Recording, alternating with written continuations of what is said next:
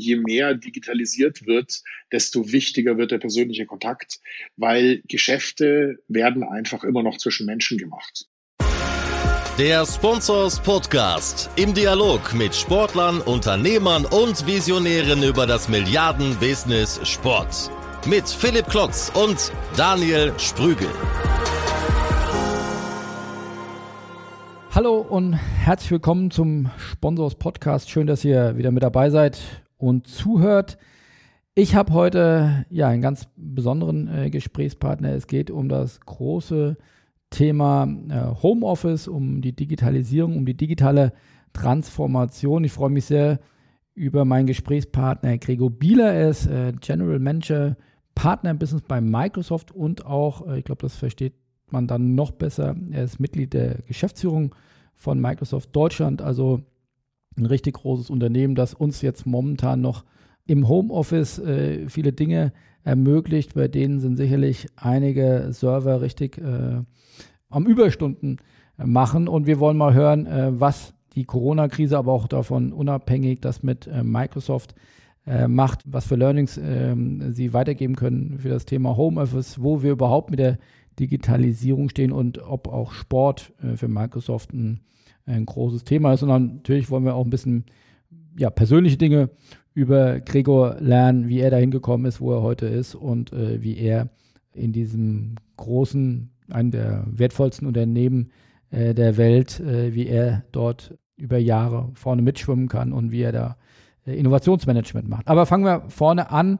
Gregor Erzähl uns doch mal, äh, wir sind jetzt in Woche oder in Monat zwei der Corona-Krise. Äh, wir haben eben im Vorgespräch schon gesagt, äh, langsam bricht zu Hause ein bisschen Lagerkoller aus. Aber was äh, sagt in eurem Maschinenraum? Äh, wir sind ja alle nur noch in Videochats. Ihr ermöglicht, dass wir weiter arbeiten können oder ihr seid einer der Companies, äh, die das ermöglichen. Was hat die Corona-Krise bei euch alles ausgelöst? Ja, Philipp, erstmal vielen Dank für die Einladung, heute dabei sein zu dürfen äh, bei der Podcast-Serie. Ich freue mich sehr. Und äh, du hast ja gebeten, dass ich ein bisschen einen Einblick gebe in den Maschinenraum und was sich bei Microsoft so alles tut. Wir haben in den letzten Wochen ein stürmisches Wachstum gesehen bei unserer Kollaborationslösung Microsoft Teams. Um präzise zu sein, wir haben in den letzten vier Wochen 775 Prozent äh, Wachstum erleben dürfen. Und wir haben allein in den letzten Wochen ungefähr 20 Millionen neue User pro Woche dazu addieren dürfen, wo wir normalerweise eine Million User pro Woche dazu gewinnen können.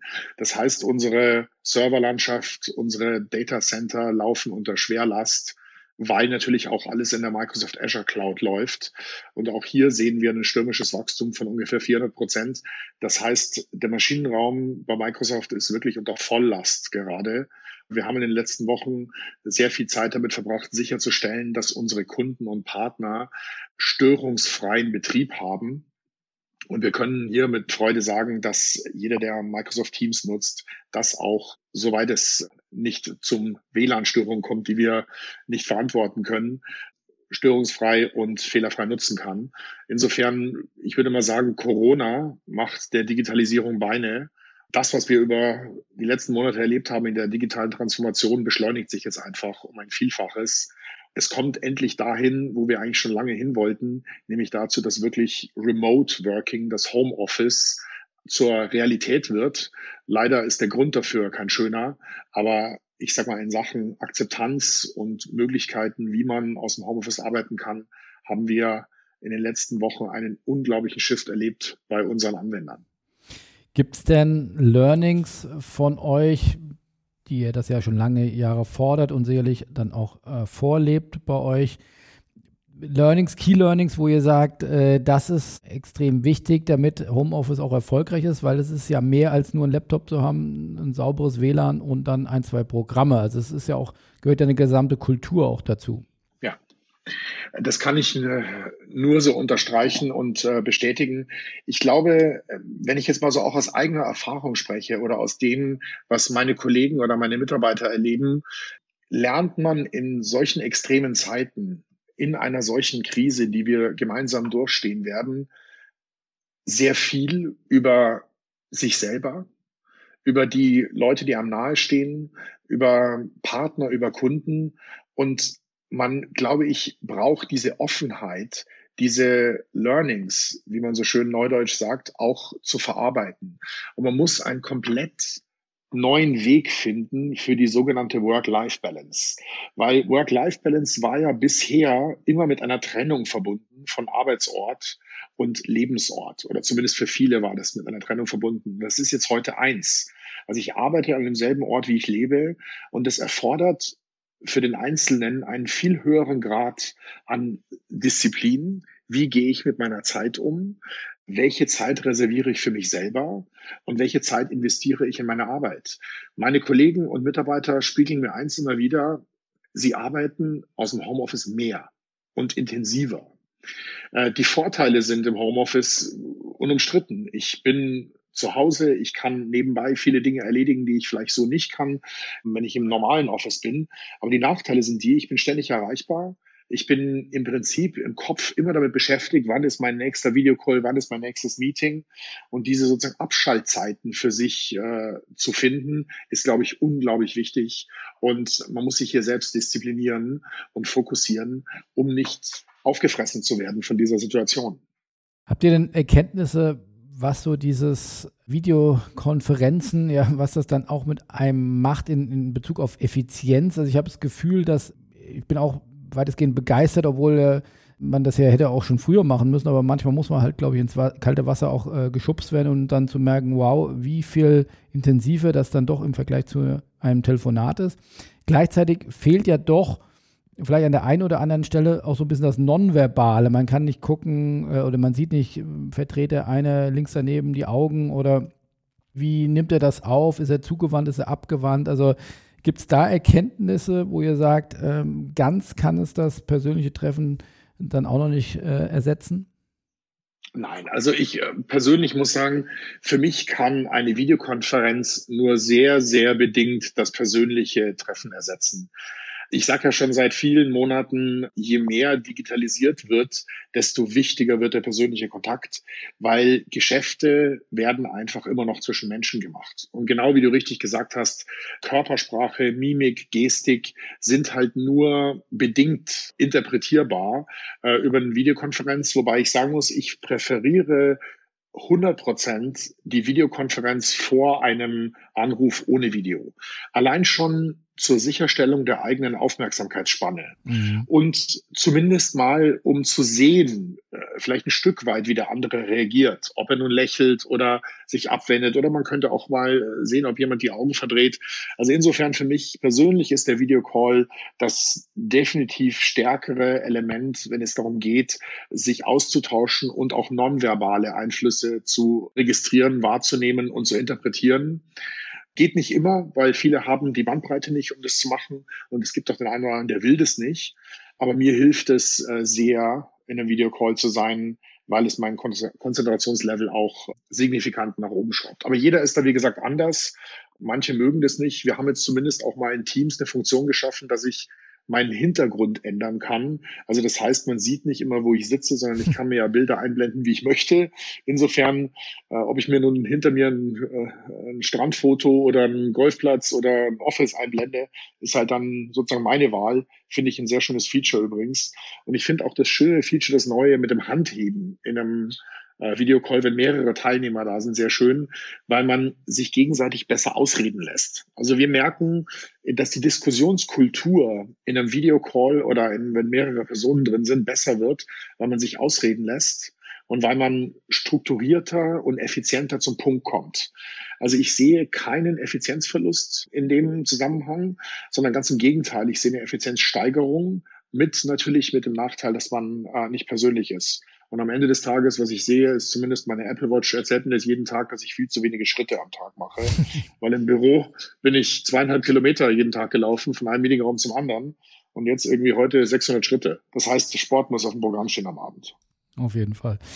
Äh, Gibt es denn auch schon Erkenntnisse? Ich glaube, Zoom ist ja auch, hat ähnliche Wachstumsraten äh, vorzuweisen. Die punkten ja vor allem mit, der, mit dem großen Kachelbild, dass ich eben sehr viele Menschen sehen kann. Aber wir sind große, kann ich jetzt hier äh, auch äh, losgelöst von äh, einem redaktionellen Kontext sagen, dass wir große äh, Teamnutzer sind und, und da auch äh, sehr auch da, den, den Stoß ins kalte Wasser gebraucht haben, um jetzt überhaupt mal die ganzen Kapazitäten da auch dann zu sehen und, und, auch nutzen zu können. Nichtsdestotrotz, um unseren einmal in der Woche das gesamte Team zu sehen, äh, wollen wir eben alle sehen, nicht nur die zweieinhalb, die dann eben reden. Und da wechseln wir dann noch äh, zu Zoom. Das ist äh, doch eigentlich schade, dass wir da mit zwei Softwaren arbeiten müssen. Ihr seid ja an ähnlichen Dingen dran, dass man auch äh, mehr Menschen als nur dann die, glaube ich, aktuell sind es bis zu vier Personen dann sehen kann.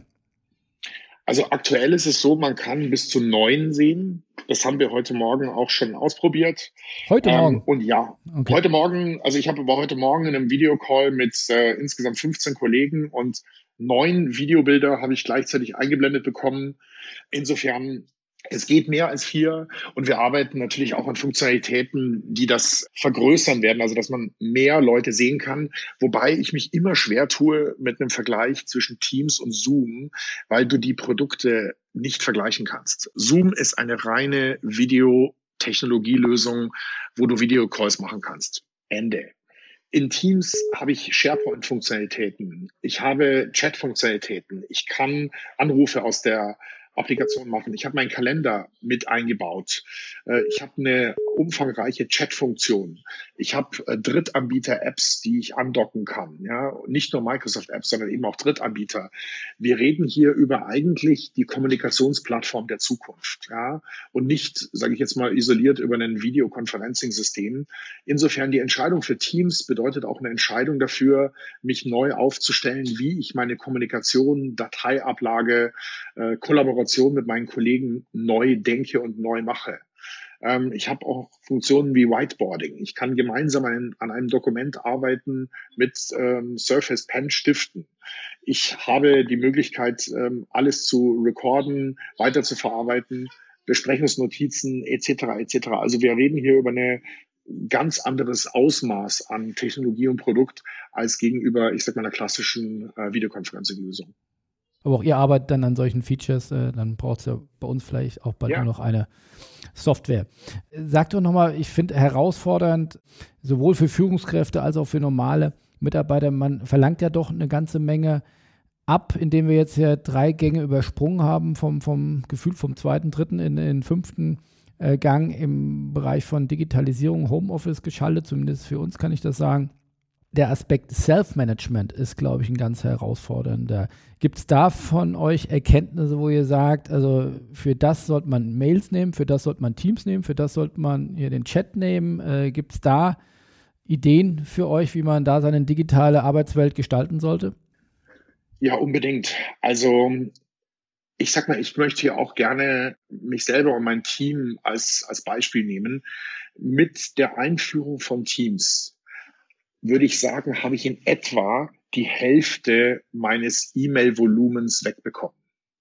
Indem man einfach konsequent bestimmte Themen und bestimmte Projekte auf Teams als Plattform verschiebt. Ich muss sagen, womit wir sehr gute Erfahrungen gemacht haben, ist, wenn du ein Team hast, das an einem bestimmten Thema, an einem bestimmten Projekt arbeitet und sich dafür ein Teams anlegt und die Kommunikation ausschließlich darüber laufen lässt, wo auch private Kanäle möglich sind, also One-to-One-Kommunikation zum Beispiel, dann ist das ein unglaublicher Vorteil, weil man das E-Mail-Volumen reduziert. Und du hast auch vor allem nicht diese CC-Funktion. Das ist ja etwas, was ich auch als Unart ähm, der letzten Jahre empfinde, dass man irgendwie die halbe Welt auf CC bei E-Mails setzt, nur um sicherzustellen, dass sie das auch eventuell sehen. Das ist bei Teams in so einer Funktion im Prinzip, du schickst das immer an alle raus, aber nur an die, die relevant sind für dieses Projekt und Thema. Also das hat äh, definitiv mein E-Mail-Volumen signifikant reduziert. Und das Zweite ist, wenn es um schnelle Ad-Hoc-Informationen geht, dann ist der Chat einfach ideal. Auch hier führt es zu einer signifikanten Reduktion von E-Mail-Volumen. Also insofern ausgesprochen positiv. Man muss auf der anderen Seite wiederum aufpassen, dass man nicht für jedes Thema, was irgendwie einem so semi-wichtig erscheint, ein neues Teams aufsetzt, 25 Leute einlädt und dann dadurch einen äh, Overflow kreiert, der dann wiederum zum Gegenteil führt von dem, was man eigentlich erreichen will. Insofern, es ist ein gutes Mittel für die äh, Kommunikation für Projektteams, für Themen und zur Reduktion des E-Mail-Volumens sehr gut geeignet. Wie macht ihr das denn als Großkonzern? Ich weiß nicht, wie viel, bestimmt über 100.000 Mitarbeiter weltweit. Wie viel habt ihr Mitarbeiter? Ja, 120.000, genau. Wie regelt ihr das, dass ihr da alle auf einem äh, Level seid oder dass zumindest in den Teams die Menschen auf einem Level sind? Stelle ich mir ungemein schwer von, äh, vor. Prügelt ihr da Coaches durchs Unternehmen? Ist, sind das äh, Self-Learning-Tutorials? Wie, wie regelt ihr das? Also das Erste ist, was wir getan haben, wir haben vor vielen Jahren gestartet, eine sogenannte Lernkultur einzuführen und wirklich intentional Zeit für die Kollegen und Mitarbeiter zu schaffen in ihren Kalendern, dass sie sich Zeit zum Lernen und Weiterbilden rausblocken dürfen, sollen und teilweise auch müssen. Die, ich sag mal, die Zukunft ist einfach Wissen. Und die ist Wissen um Technologie und ist Wissen um, wie mache ich Technologie für mich effizienter, um ein erfolgreicheres Arbeitsleben und ein erfüllteres Privatleben zu führen.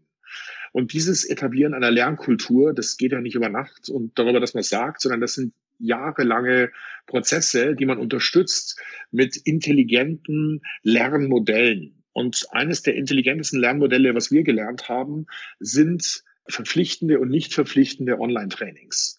Und wir haben für bestimmte Themen verpflichtende Online-Trainings und nicht verpflichtende, um sich einfach freiwillig selber weiterzuentwickeln. Und diese Trainingsformate kommen auch immer mit Wissenstests am Schluss so dass man nicht einfach durchklicken kann und sagen kann, naja, habe ich jetzt gemacht und dann erledigt, sondern man muss einen Wissenstest bestehen, um sozusagen auch die Credits zu bekommen, äh, dass man das Training absolviert hat. Also es ist eine sehr schöne Mischung aus Motivation und Verpflichtung, weil ohne Weiterbildung geht es einfach in der heutigen Zeit nicht mehr. Ja, und zum einen muss man eben die Kultur dafür schaffen, dass Menschen das akzeptieren. Zum Zweiten muss man ihnen die Zeit geben, auch die Zeit zu investieren. Und zum Dritten muss man schauen, dass man einen gewissen Qualitätsstandard sicherstellt, indem man eben verpflichtende Trainingsinhalte hat und Freiwillige. Und das macht ihr in der für das Microsoft-Ökosystem oder sind das jetzt von irgendwelchen Top-Universitäten, MIT oder, oder andere amerikanische Universitäten, mit denen ihr da zusammenarbeitet? Also wir haben äh, Welt eine sehr große Organisation mittlerweile weltweit, die sogenannte Learning-Organisation. Die machen die gesamten äh, Inhalte alle selber. Wir produzieren das alles selber und machen das auch alles selber. Zusätzlich bieten wir eben auch noch an Weiterbildung an den Top-Universitäten der Welt. Wenn also jemand zum Beispiel berufsbegleitend einen MBA machen möchte oder einen anderen Studiengang belegen möchte, dann äh, sponsern wir sowas auch. Aber ich sag mal, die Weiterbildung ist erstmal ähm, intern geregelt und dann, wenn es um zusätzliche Themen geht, kann man auch extern gehen. Aber ich als Externer kann jetzt nicht eure Learning Tools auch nutzen. Das ist dann nur für äh, Microsoft-Mitarbeiter. Nein, äh, auch für Externe gibt es die Möglichkeit über unsere Learning Partner. Wir haben in Deutschland alleine 70 Learning Partner, mit denen wir zusammenarbeiten, die im Wesentlichen unsere Lerninhalte auch für Externe zur Verfügung stellen. Und gib mal ein Beispiel, ist das dann irgendwie digitales Leadership oder ist das dann Word 3.0 äh, oder Excel 3.0? Was sind das für, für Themen? Also das, das rangiert, musst du dir vorstellen, im Prinzip von Technologietrainings, also wie zum Beispiel, was mache ich, äh, warum gibt es überhaupt die Cloud? Und was mache ich dort und warum ist das gut, äh, gut für mich, gut für die Unternehmungen, bis hin zu Vertriebstrainings, äh, Technikschulungen, Spezialseminaren zum Thema Artificial Intelligence oder Industrie 4.0 oder eben halt auch äh, Word für Anfänger und Word für Fortgeschrittene und Excel für und PowerPoint für Fortgeschrittene. Also wir haben zu jedem Themenbereich, der uns als Unternehmung betrifft, aber auch was eine externe Perspektive betrifft auf den Markt, bieten wir hunderte von Trainingsformaten an. Da können wir uns ein kleines Scheibchen von abschneiden, aber äh, dann gucken wir mal, äh, was ihr da auch an, für Externe äh, bereitstellt. Was ich Stichwort Kultur auch nochmal spannend äh, finde.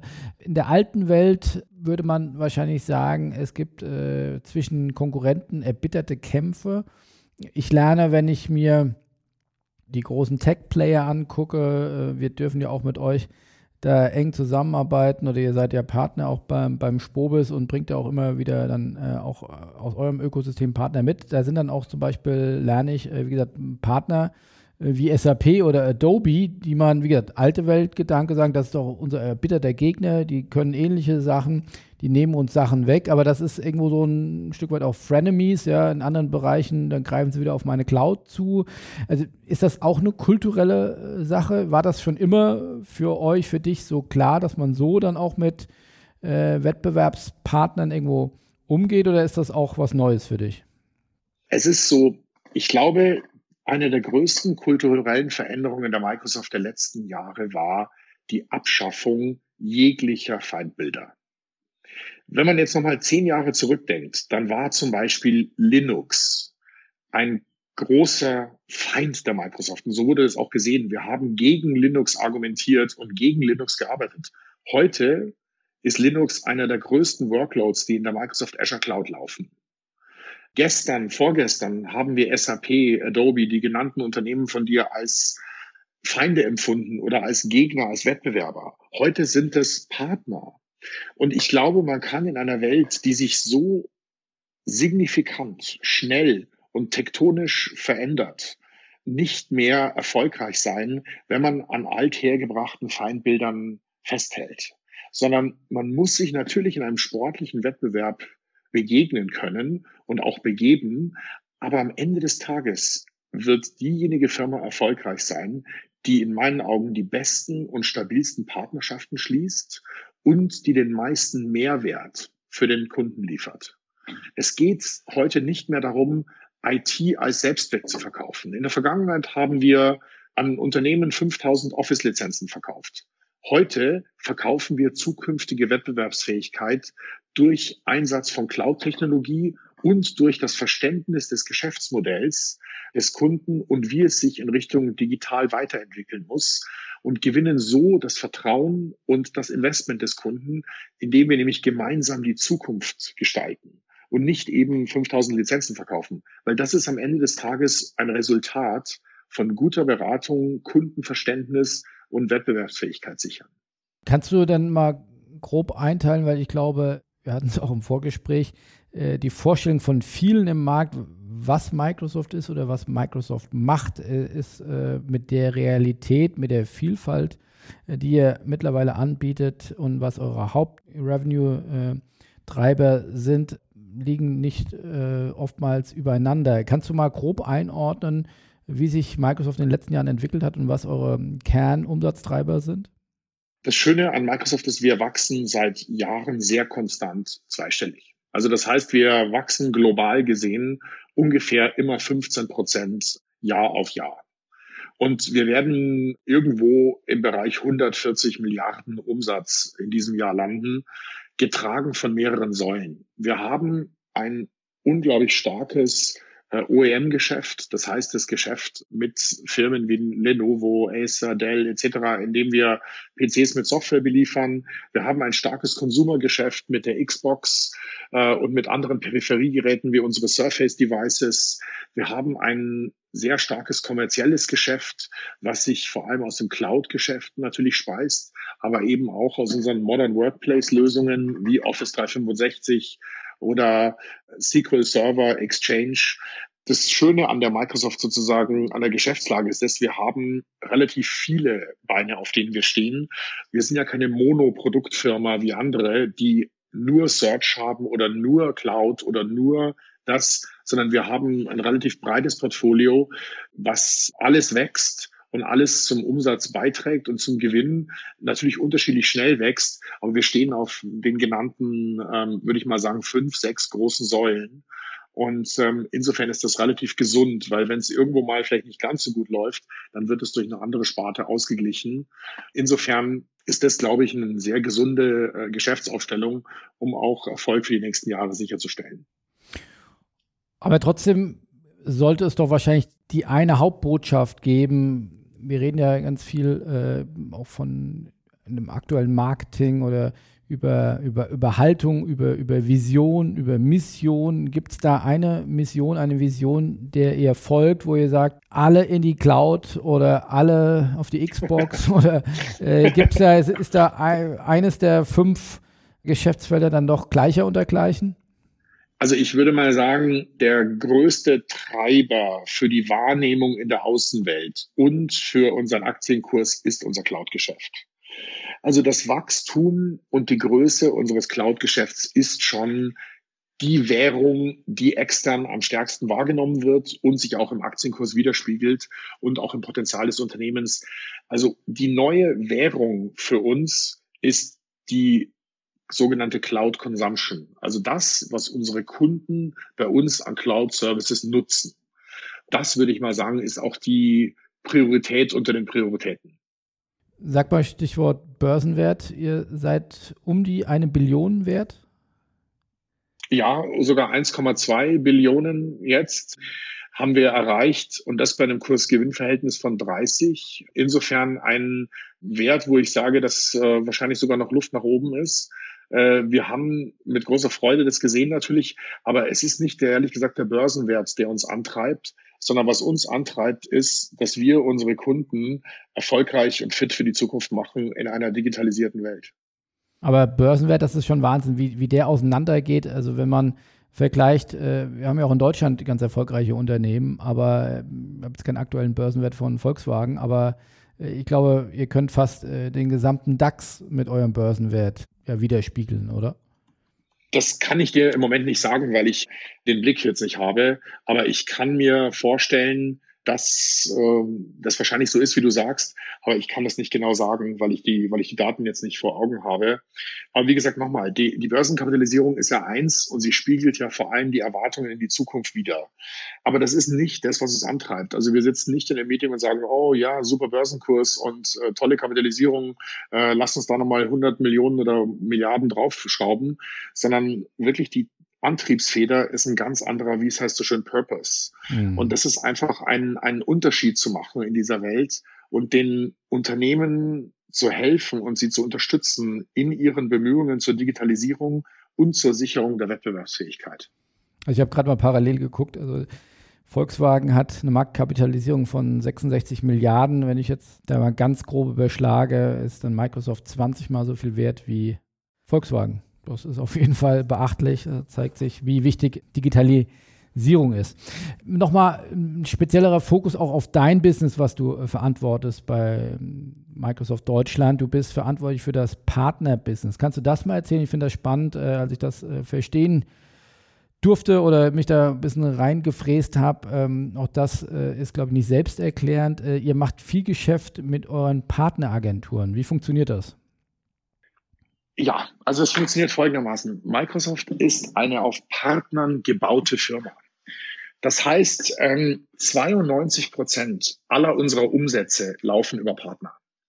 Das heißt, wenn du so willst, könnte man, um es auf den Punkt zu bringen, sagen, wir wollen kein Direktgeschäft, sondern wir unterstützen unsere Partner, am Markt erfolgreich zu sein, um einfach mit diesen Partnern besser zu skalieren. Und das heißt, auf diesen Partnerschaften aufgebaut zu sein, bedeutet, dass wir jeden Umsatz, jedes Projekt in Richtung unserer Partner schieben und mehr oder weniger uns auf das Thema Vertrieb und Technologieunterstützung zurückziehen als Position. Wir sind ein Anbieter von Technologie und Technologieplattformen. Und unsere Partner implementieren diese erfolgreich bei unseren gemeinsamen Kunden.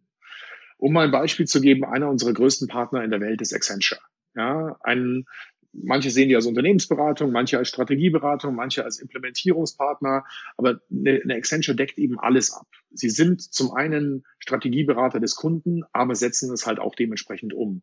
Und mit so einer Accenture haben wir tiefste Verbindungen und gemeinsame, wie nennt es immer so, so schön immer Go-to-Market-Pläne, also wie wir an den Markt gemeinsam gehen und versuchen die Position von einer Accenture oder auch von anderen Partnern wie einer KPMG, wie einer EY oder wie auch einer Software One oder Bechtle, um mal ein paar deutsche äh, Namen ins Spiel zu bringen, diese zu unterstützen, am Markt erfolgreich zu sein. Und dadurch, dass wir eben über 90 Prozent des Umsatzes über Partner machen, ist unser Partnergeschäft einfach so wichtig. weil die Partner hier in Deutschland zum Beispiel, wir arbeiten mit 32.000 Partnern in Deutschland zusammen und mit 600.000 Partnern in der Welt. Also insofern ist das unsere größte Maschinerie, um Umsätze am Markt zu erzielen. Und wie groß sind dann solche Partneragenturen? Sind die dann exklusiv nur mit Microsoft-Technologie unterwegs oder bieten die auch andere Technologien an? Nein, nein, äh, überhaupt nicht. Und nochmal, es sind keine Agenturen. Ne? Also das sind, wir arbeiten mit, mit Partnern zusammen, die sind wirklich eigenständige Firmen mit äh, teilweise börsennotiert.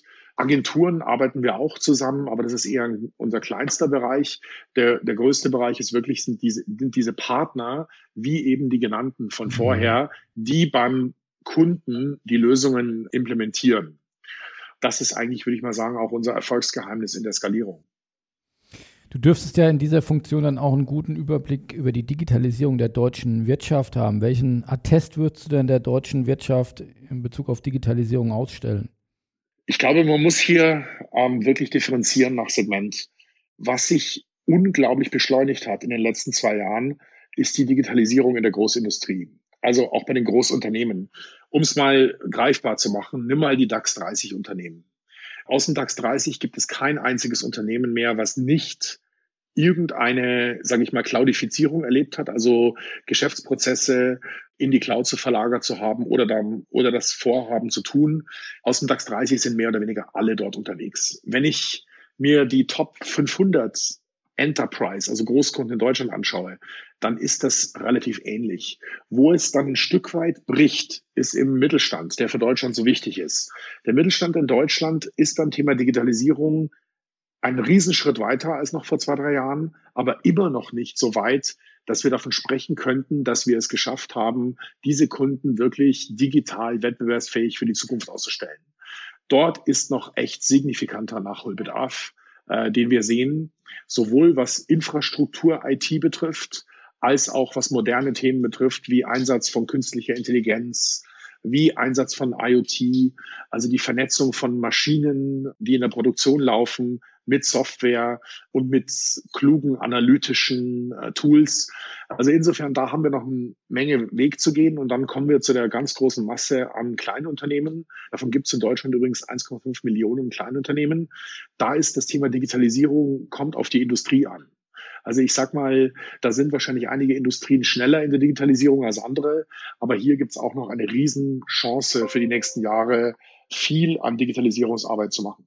Was kann denn der Sport davon lernen? Die sind ja oftmals auch in einigen Punkten Vorreiter, sicherlich in Bezug auf Medialisierung, auf, auf, auf Emotionalisierung und in sicherlich einigen Punkten auch äh, Digitalisierung. Aber äh, in der breiten Masse doch ähm, ist die Sport-Business-Industrie doch ähm, sehr konservativ. Wie ist da dein Eindruck, äh, wie sich die Digitalisierung bzw. die digitale Transformation im Sport-Business weiterentwickelt hat in den letzten Jahren? Ja, also erstmal als großer Sportfan und äh, begeisterter Fußball, ehemaliger Spieler und Zuseher kann ich nur sagen, es gibt wie überall auch Licht und Schatten. Und ich muss sagen, zu meiner Freude gibt es gerade in den letzten zwei, drei Jahren mehr Licht als Schatten.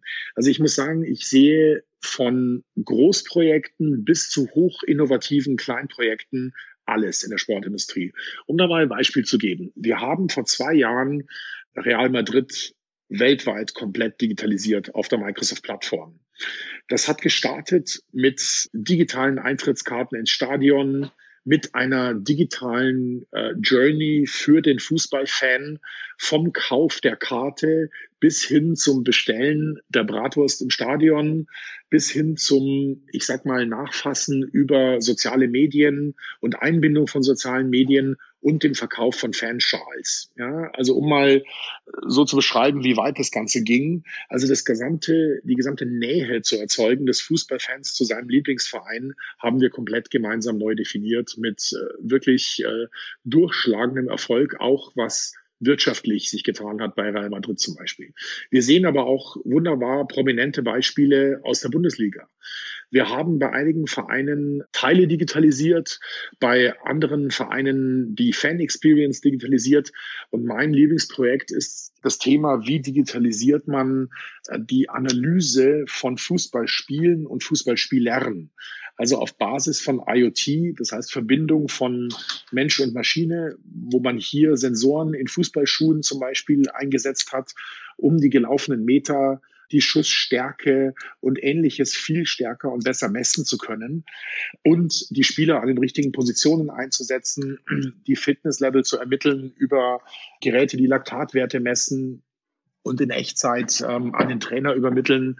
Also insofern, es gibt hier in der Sportbranche wirklich super innovative Projekte, immer noch zu wenige, aber es gibt sie und wir decken mit unserer Technologieplattform davon eine echt ganze Menge ab und ich kann auch nur die Sportbranche ich habe jetzt viel über Fußball geredet, gibt ja noch mehr, äh, nur ermuntern, mit uns in den Dialog zu treten, um hier mehr zu lernen und mehr zu, ähm, mehr sich auszutauschen, wie man Sportvereine, wie man den Sport digitalisieren kann.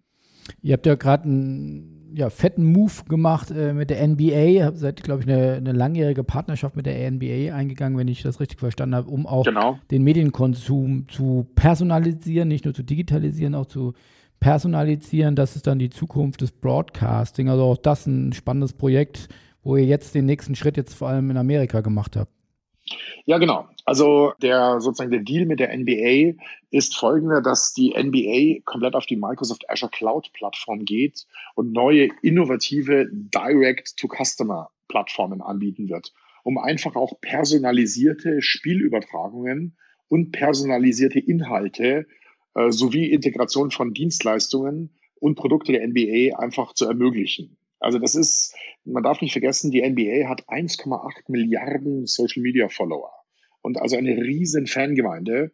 Und um hier sozusagen live und on demand personalisierte Spielübertragungen zum Beispiel zu ermöglichen, das ist das, woran wir jetzt gemeinsam arbeiten. Das wird ein, in meinen Augen ein neues äh, Kapitel in der Geschichte äh, aufschlagen, von wie erlebe ich morgen Sport für mich persönlich.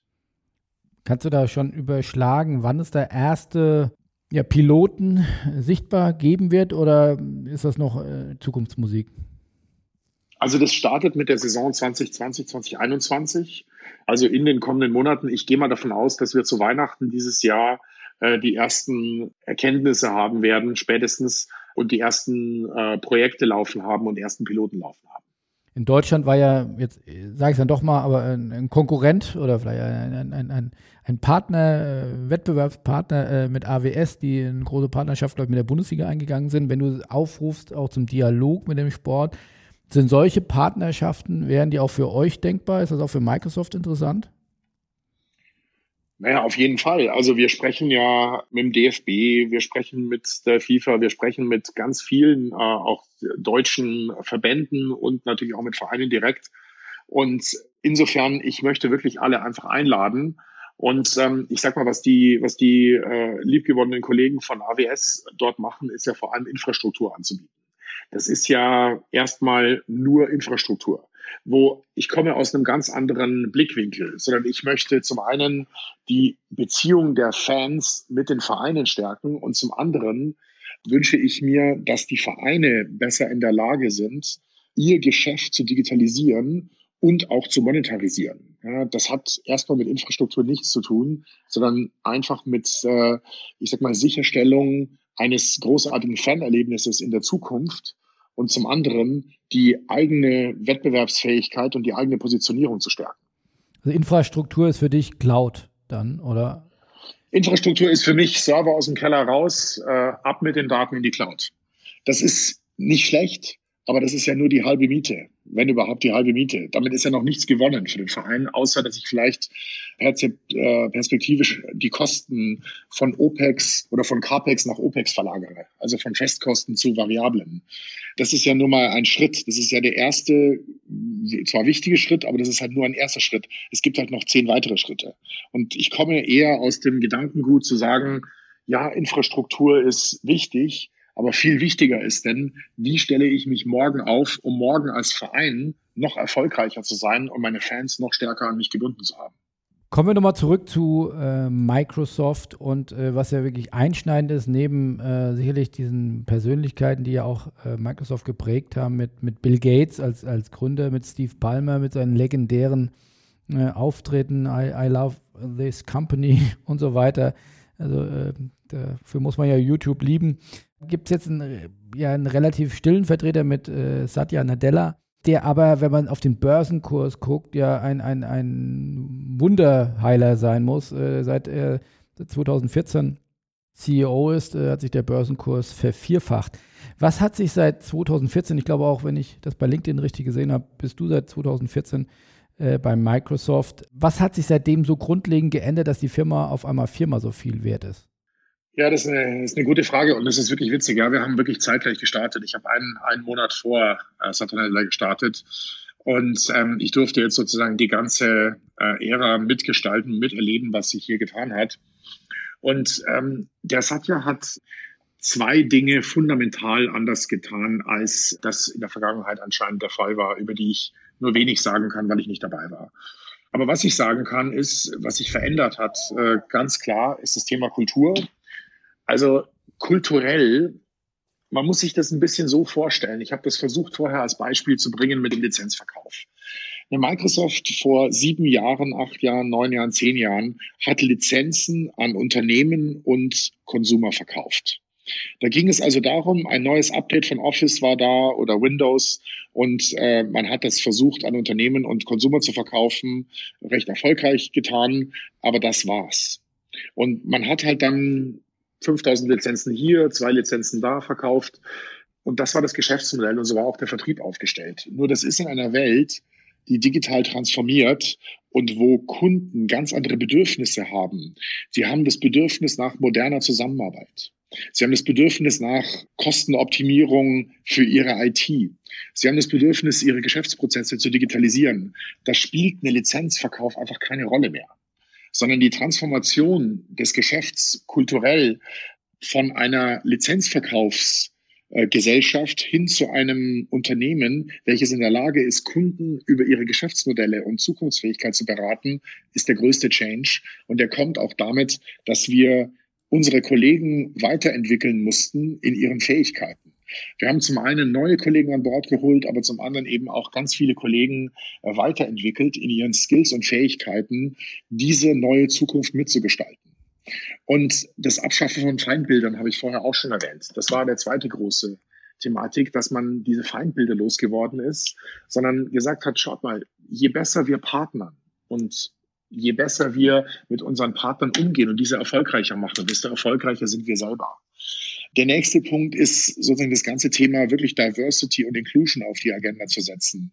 Also auch wirklich darauf zu achten, wie diverse sind wir als Team. Sind es eben die weißen Männer um 50, die alles bestimmen? Oder brauchen wir nicht auch anderen Input von anderen Nationalitäten, anderen Hautfarben, anderen Geschlechts etc. Also auch hier einen klaren Unterschied zu machen, dass man eine diverse Mitarbeiterstruktur hat.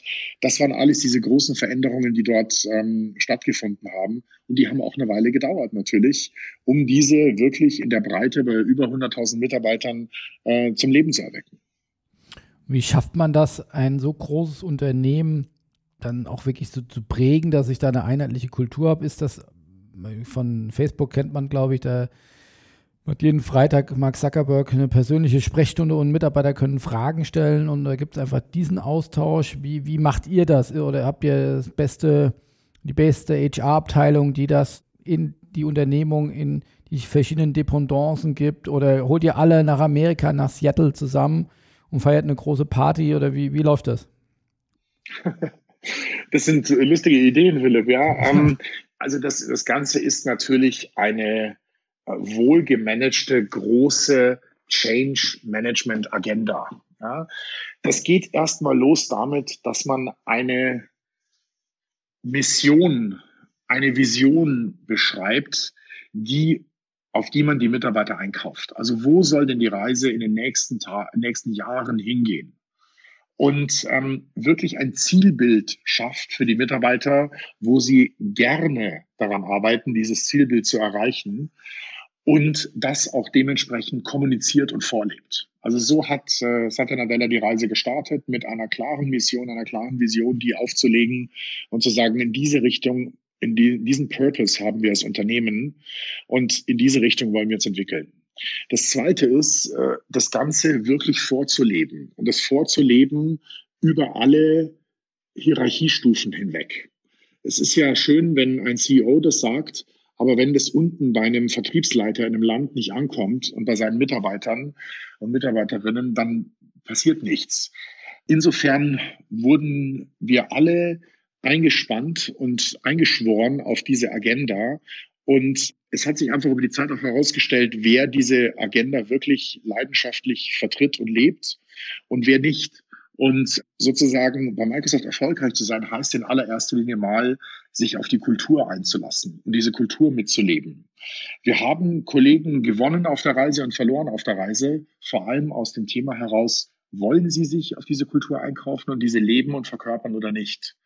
Und das ist eigentlich der alles entscheidende Punkt. Und dann erzielst du über Jahre hinweg, und es dauert wirklich drei, vier Jahre, bis so etwas fundamental landet, dann erzeugst du ein quasi Perpetuum mobile, was sich immer selber beschleunigt, weil dann eine Kultur sich etabliert hat und einfach weitergegeben wird und jeder neue Mitarbeiter, der dazukommt, in eine bestehende Kultur hineinkommt und diese einatmet von Tag eins an.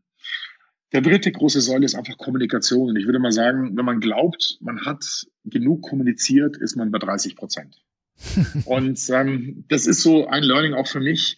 Wenn irgendwie in meinem Kopf was klar war, dann musste ich lernen, dass es noch nicht unbedingt bedeutet, dass es im Kopf der anderen auch klar ist. Und ich bin so für mich selber auch darüber gestolpert ein paar Mal und habe auch da den einen oder anderen Fehler gemacht. Aber ich habe gelernt, dass es über Kommunikation in solchen Zeiten eigentlich nicht gibt sondern diese Klarheit zu schaffen für die Kollegen und Mitarbeiter und Mitarbeiterinnen ist einfach überragend wichtig. Denn in Zeiten von, ich sag mal, tektonischen Marktveränderungen brauchen Mitarbeiter Richtung und Klarheit und ähm, Energie. Und diese Energie zu geben, diese Richtung äh, zu vermitteln und diese Klarheit zu schaffen, sind einfach die Eckbausteine einer solchen Change Management Agenda, wie ich sie vorher angesprochen habe. Und abschließend, wenn du in die Zukunft blickst, was, was schwebt dir da vor, wenn wir über so visionäre Dinge äh, sprechen? Ihr habt eben von astronomischen Wachstumszahlen gesprochen, natürlich nicht in jedem Teilsegment von Microsoft, aber das ist ja eine tolle News einerseits, aber sag mal, die großen Tech-Unternehmen wachsen immer weiter, gleichzeitig geht sagst du eben auch, der, der Mittelstand ein Stück weit hängt noch hinterher. Äh, kleine Unternehmen äh, sind jetzt in der Krise akut von der ja, von Liquiditätsengpässen oder von Insolvenzen äh, bedroht. Ist da eine Gefahr, dass da die große Tech-Welt und sag mal, der große Rest ein Stück weit auseinanderklafft? Oder wie wollt ihr das wieder schließen? Oder kann man das schließen? Ich meine, das ist, eine, das ist natürlich eine super Frage und ich glaube, das ist auch die Frage, die unglaublich viele schlaue Köpfe auf der Welt aktuell beschäftigt, vor allem auch unsere Politiker und Wirtschaftsexperten. Ich würde jetzt mal ähm, Microsoft nicht dort verorten, dass wir dieses Problem global lösen, sondern ich glaube, was, was wir gerne tun würden, ist, unseren Beitrag dafür zu leisten, dass die Unternehmen zukünftig wettbewerbsfähig sind. Und ähm, ich glaube, wir erzählen die Geschichte ja schon seit ganz vielen Jahren, dass eine Cloudifizierung und eine Digitalisierung Dinge sind, die einfach jedes Unternehmen für sich umarmen muss, um in Zukunft Wettbewerbsfähigkeit sicherzustellen. Und die, die es halt noch nicht getan haben, müssen halt das jetzt in Zeiten so einer Pandemie und so einer Krise halt verschnellert machen und müssen das halt Ganze jetzt, was sie vielleicht drei Jahre diskutiert haben, in drei Wochen durchziehen. Insofern glaube ich auch an viele positive Effekte, die man vielleicht nicht jetzt sofort sieht, aber die man in einigen Monaten sieht, wenn sich mal vieles beruhigt hat. Leid tut es mir natürlich um bestimmte Industrien, die natürlich knallhart betroffen sind im Moment, wie das gesamte Gastrowesen oder Hotels oder Reiseveranstalter oder, oder auch der Sport. Ja. Oder halt auch der Sport natürlich. Da gibt es schon Bereiche, die wirklich knallhart betroffen sind. Und ich meine, ein Spiel lässt sich noch nachholen, aber ein Essen, das nicht stattgefunden hat oder ein Flug, der nicht stattgefunden hat, den kann man halt nicht nachholen. Insofern trifft es halt einige Branchen sehr hart und das hat dann auch relativ wenig mit Digitalisierung oder nicht zu tun. Aber die Bereiche und die Industrien und die Branchen, die bis jetzt das Thema Digitalisierung nicht umarmt haben, werden es wahrscheinlich schneller tun müssen, um einfach auch aus dieser Krise heraus entweder zu überleben oder sogar stärker aus dieser Krise hervorzugehen, wie sie es vorher waren. Schönstes Beispiel ist da ja sicherlich das Thema Homeschooling. Also auch wenn es da noch ein bisschen scheppert und, und ruckelt, aber wer gedacht hätte vor vier, sechs, acht Wochen, dass man von heute auf morgen sofort auf Homeschooling umschalten kann, oder auch Lehrer oder die Infrastruktur dafür bereit wären. Selbst wenn man das wahrscheinlich mit einem Vorlauf von ein, zwei Jahren geplant hätte. Ich würde glauben, ich wüsste, wie es ausgegangen wäre. Genau, ich auch. Ich meine, schau mal, wenn du, wenn du dir auch anschaust, Deutschland ist auf Platz 27 in Europa, was die Digitalisierung der Verwaltung betrifft. Das ist ja nun wirklich kein äh, Beispiel, wo man vor Freude in die Luft springen muss, sondern das ist eigentlich eher traurig. Genauso war es im Bereich Education oder äh, Health. Wir, wir erleben jetzt eine Digitalisierung in einer Geschwindigkeit, wie wir sie noch nie erlebt haben. Und du hast das schönste Beispiel gebracht mit Homeschooling. Ich habe auch selber zwei Kids, die davon betroffen sind. Ähm, es geht halt. Ja, also, und wenn es sein muss, dann geht's halt auch quasi über Nacht. Und ähm, insofern glaube ich, dass sich bestimmte Bereiche äh, unseres Lebens, wo wir alles mit Übervorsicht äh, angefasst haben, wahrscheinlich fundamental verändern werden für immer. Dann sind wir auf jeden Fall sehr gespannt auf eine sehr spannende Zukunft mit vielen Brüchen, mit vielen Veränderungen, hoffentlich mit vielen Chancen und, und äh, hoffentlich mit ansatzweise so viel Wachstum, wie es bei euch äh, in gewissen Teilen stattfindet. Vielen Dank, dass du dir in diesen turbulenten Zeiten Zeit genommen hast äh, für uns und äh, ich nehme mich dann gerne beim Wort mit dem Dialog mit der großen Tech-Branche. Da brauchen wir Nachholbedarf. Äh, den nehmen wir gerne in Anspruch und äh, muss ja nicht immer dann gleich so ein Mega-Deal werden wie bei der NBA. Äh, viele kleine Deals wären ja auch schön. Also in diesem Sinne, vielen Dank nach München und äh, hoffentlich auf ein baldiges Wiedersehen und Wiederhören. Das kann ich nur zurückgeben. Es hat Spaß gemacht, mit dir die letzte Stunde zu sprechen. Vielen Dank und äh, auf bald. Bis dann. Tschüss. Danke. Tschüss.